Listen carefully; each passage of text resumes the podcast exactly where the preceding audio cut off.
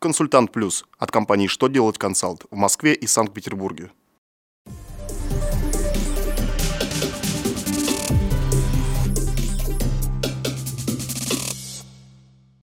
Добрый день! Для вас работает служба информации телеканала «Что делать ТВ» в студии Алексей Шардуба. И в этом выпуске вы узнаете, когда Минтруд предполагает уравнять МРОД с уровнем прожиточного минимума, как Центробанк будет решать проблемы с ликвидностью банков, можно ли получить детский вычет после длительного отпуска за свой счет. Итак, о самом главном по порядку. Трудовое ведомство подготовило проект с повышением минимального размера оплаты труда до прожиточного минимума. Глава Минтруда сообщил, что в соответствии с поручением президента России разработан проект закона, по которому с начала 2019 года уровень прожиточного минимума и минималки наконец уравняется. При этом с 2018 года МРОД вырастет до 85% от прожиточного минимума. Получается, что в следующем году минимальный размер оплат труда вырастет до 9489 рублей. На 2019 год МРОД установит в зависимости от изменений прожиточного минимума. Планируется, что уровень минимального размера оплаты труда каждый год федеральным законом будет приравниваться к прожиточному минимуму.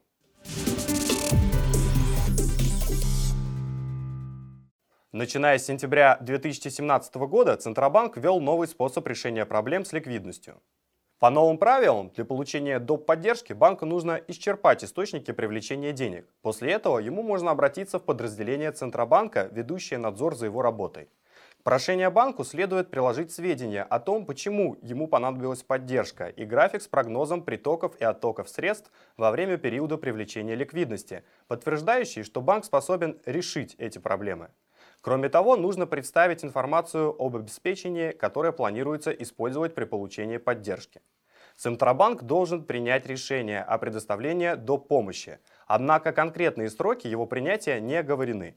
Средства Центробанк может выдавать по сделке репо или обеспечиваемому кредиту.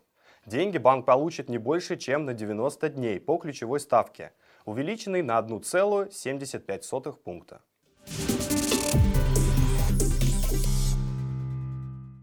По мнению Минфина, если сотрудник брал отпуск за свой счет не на весь год, а затем снова начал работать, вычета он не лишается. Финансовое ведомство разъяснило, что детский вычет можно применять, если сотрудник не работал в течение нескольких месяцев в налоговом периоде, но затем вновь приступил к выполнению своих обязанностей. Если же работник брал отпуск без сохранения зарплаты на весь год, то применять налоговый вычет он уже не вправе, так как в этом периоде у него не было налогооблагаемого дохода. На этом у меня вся информация. Благодарю вас за внимание и до новых встреч.